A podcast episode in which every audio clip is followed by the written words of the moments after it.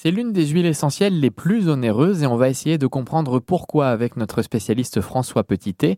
Le santal, c'est pourtant un petit arbuste. Alors c'est un petit arbuste, mais en fait ce qui est distillé, c'est le bois. Et euh, à chaque fois qu'on distille du bois, ben, il faut couper l'arbre.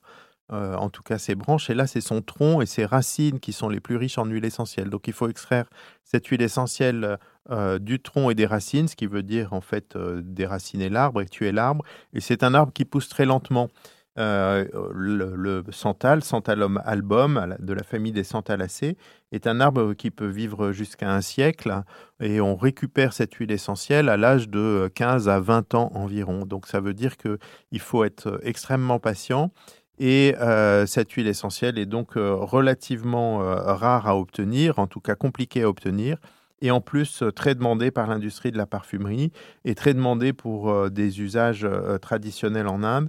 Et donc la population d'arbres a, été complètement exploitée et maintenant on a recours à de la culture pour pouvoir obtenir cette huile essentielle précieuse.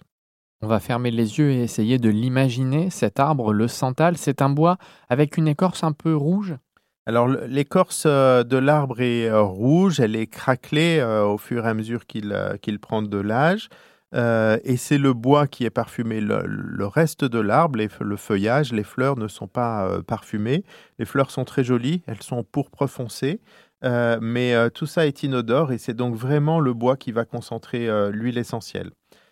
C'est un bois qui est très lourd, comme dans beaucoup d'espèces qui croissent lentement et euh, qui résiste aux moisissures et aux vers. Vous voyez, ça c'est un indice d'activité, euh, cette huile essentielle qui permet de lutter contre les moisissures, les vers, les parasites. Eh bien, elle est anti-infectieuse aussi, bien sûr.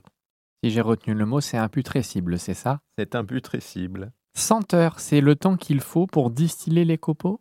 Alors, on va euh, récupérer le tronc, enlever l'écorce, euh, mettre euh, toutes ces, troncs et ces grosses branches sous forme de copeaux, et c'est les copeaux qui seront distillés. Et effectivement, la distillation par la vapeur d'eau doit être longue, elle dure à peu près une centaine d'heures.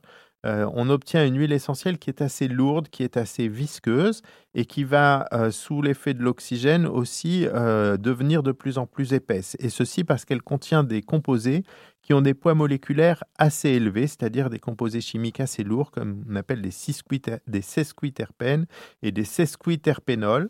Et parmi ces sesquiterpénols, euh, certains s'appellent les santalols, par évocation du bois de santal. L'odeur est typique, boisée, sucrée, épicée.